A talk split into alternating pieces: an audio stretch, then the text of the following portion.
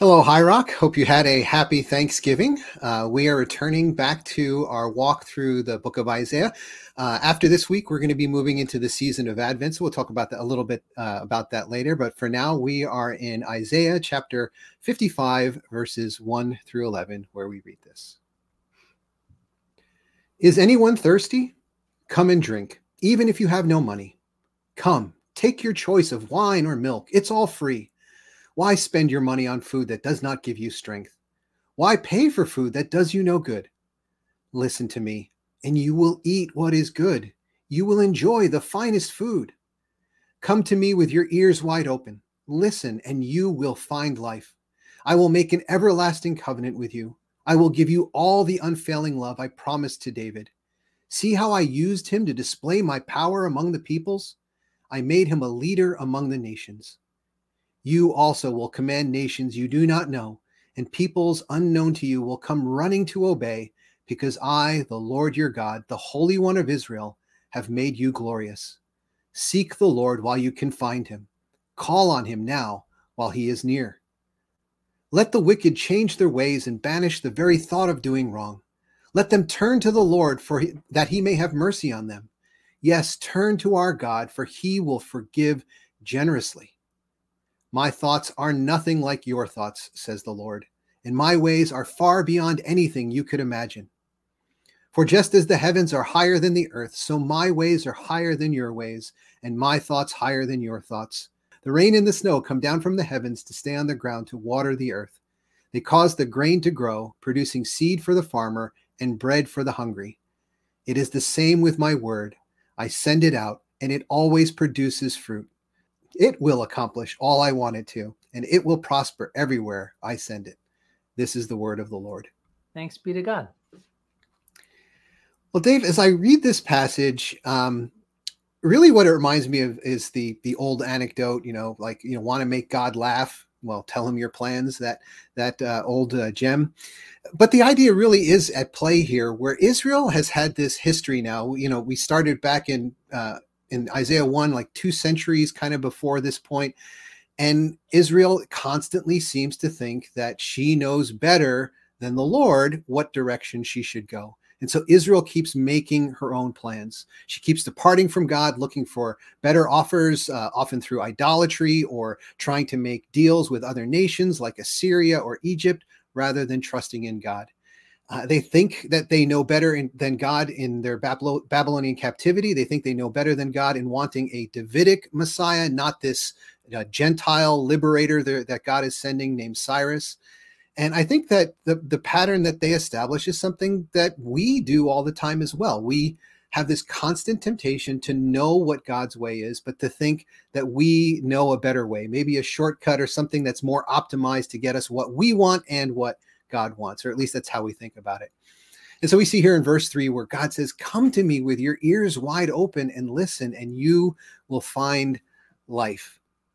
Um, and just in case uh, some of them think that maybe God is finished with them, after all, this is during the time of their Babylonian cap- captivity. This is kind of their their rock bottom. But God says um, that He will forgive them and draw them in. He says, Seek the Lord while you can find him. Call on him now while he is near. Let the wicked change their ways. He says, Let them turn to God and he will have mercy on them. Yes, turn to our God. He will forgive generously. So this is a this is an invitation that is open to everyone. Everything is forgivable. Act now, you know, strike while the iron is hot hot. And uh, God then emphasizes, you know, we, this is a, famous line that's repeated in other places, but my thoughts are, are nothing like your thoughts. My ways are higher uh, beyond your ways in every way, uh, just as the heavens are higher than the earth. And God is reminding us that we just don't have the full picture. We don't understand the way that God understands. And so rather than trying to be clever, which is, I know, is always my temptation, God is inviting us to be trusting, to be faithful, to trust that even if we don't know, because we don't know, that God knows the way forward and we should trust God. Uh, I remember one person saying to me uh, before that no one ever bet enough on a winning horse. The idea being that if you were to know the future, if you were to know exactly what would be the winning course of action, then it would be worth every investment. And that's what God is essentially saying here. You know, God says that that is his word, he's going to send it out in verse 11, and it will always produce fruit. It will always accomplish what God wants it to. And so we need to be obedient. God's, you know, imperative uh, th- th- this opportunity this should of opportunity that would be crazy to pass up this opportunity to be faithful to the word of god because it is always going to be successful it's always going uh, to produce fruit and I, I think about it's really hard for us, especially the more educated we are, the more clever and intelligent we are, the harder it is to believe that faithfulness is really going to lead the places that we want to go. We always think that we can optimize it somehow better, get what we want and what God wants. I've, I've heard you put it before that, you know, so many of us are so much more concerned that we get our kids into Harvard than heaven. And, and usually the idea of uh, sometimes parents will respond, well, you know, I can get both. I can get Harvard now, can always get heaven later and we think we can kind of optimize God's plan. But God's inviting us to do something uh, much greater by trusting Him and, and knowing that God's plans are going to come to fruition. And of course, this message is coming to Israel after two centuries of trying to go their own way and having it fail in every way until they finally hit rock bottom in captivity. And of course, these lessons are here for us so that we don't have to hit rock bottom, that we can learn from their lessons and trust God even now. Uh, Dave, I'm wondering what you see in today's passage you know there is so much in this one. I feel like this is one of those chapters that we could have you know spent an entire week just picking apart the various sections because there's so much richness here. Uh, for the people who heard the sermon yesterday you guys will recognize actually some of these pieces uh, that that kind of are, are, just interesting parallels to some of the things i shared there. Because it talks about uh, verse 6 seek the lord while you can find him. Call on him now while he is near and you know we, we talked about how jesus was making this announcement right? His his ministry really begins. The very first thing that jesus says uh, is repent the kingdom of god the kingdom of heaven is near. It's here. It's now. It's happening. And in it, it i think a lot of people kind of heard that as a very novel idea. Uh, but here we see it right in isaiah. So many of the things that jesus is going to say are actually lifted right out of isaiah you know, God was already saying them, but people didn't have the ears to receive it, to understand it.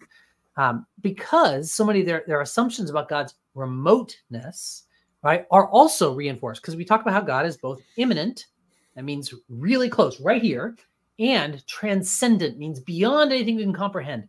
Both things are in this chapter, right? God can be right here, closer than the air I breathe, and beyond anything that you know the James Webb Telescope could ever see. Uh, those can both be true. And so here it is, verse nine. He says, "For just as the heavens are higher than the earth, we talked about that yesterday in the sermon. You know what higher? What do we mean by that? Uh, so my ways are higher than your ways. And here it is, the metaphor for higher. My thoughts are higher than your thoughts. It's not literally that his thoughts are just kind of operating at a different altitude, right? It's it's he's saying that they're they're superior, they're better. Again, just a lot of this is echoes of, of what we talked about yesterday. Um, but I, I think that uh, again, I just with the limited time we have, just trying to dive into a few of these things that I, I think are so beautiful. Uh, the first one is this just incredibly generous invitation: Is anyone thirsty? Come and drink. You know, and I, I just I hear the echoes of of uh, Jesus in Matthew uh, eleven. You know, um, uh, come, all you who are weary, I will give you rest.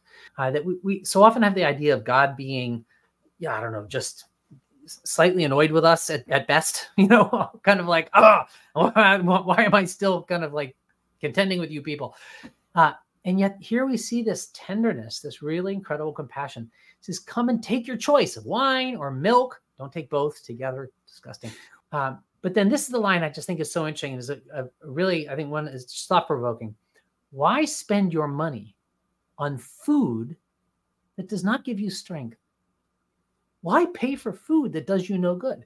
And of course, he's not really talking about food, right? He, he's like, why spend your life? Why spend your energies pursuing things that actually don't give you strength and will do you no good?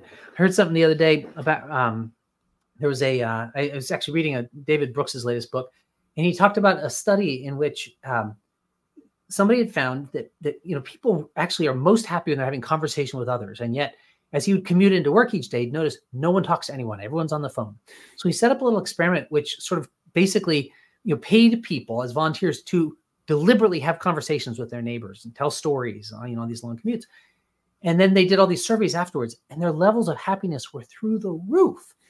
And he said, "Who's surprised that in fact by having meaningful interactions with these people over you know the 45 minutes of this commute it's going to be more life-giving and yet nobody does it right? And funny when the experiment was over everybody went right back to what they used to do.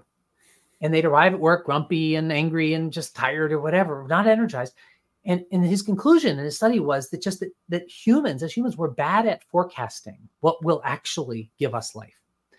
And and i was thinking about that as i'm you know reading this that so many of us devote our energies our money our time to things that actually will not give us life. And yet we think they will right if i just have a bigger house a better vacation you know like a, a better job more income you know whatever it is if i just have those things then and yet that never actually pans out and and i think that's where this invitation that god's saying there is a way to have peace and joy and patience and goodness and kindness. There's all of those things. I'm going to give them to you for free. And it's going to be very costly because you have to give up some of these other, you know, running after some of these other things. Um, I, I, just think, again, we could talk about that for a, a long, long time. Um, oh gosh, okay, so little time left. I, am just going to mention really quick. I, I, think you, you know, John, you already kind of touched on the uh, the idea that my thoughts are not like yours. I think so many times we want to have God all figured out, and I know what God thinks, or God, you know, this is what God wants. Somebody will even tell you that for, you know, oh, here's what God wants in your situation. I kind of think, bro, God's thoughts are nothing like your thoughts. And and I think that the, the hopefully the more mature I get in my faith, the less I understand about God's thoughts. Or I can say this is very true of God, but but there's also much more that is true that that doesn't quite fit into that box right? To, to, to think that we can put God in some kind of box and get him all figured out, and this is what God wants, this is what God thinks. Okay, I'm done having to worry about that. No, we're God is so far above and beyond, uh, and and then I think that leads to the last point I'm going to try to touch on today. Uh, he, he, verse ten: the rain and the snow come down from the heavens and stay on the ground to water the earth. They cause the grain to grow, producing seed for the farmer and bread for the hungry. And I think a lot of times when the rain and snow come down, you know, we're like, oh my goodness, it's raining again. And, you know, it's snowing and oh, what a pain.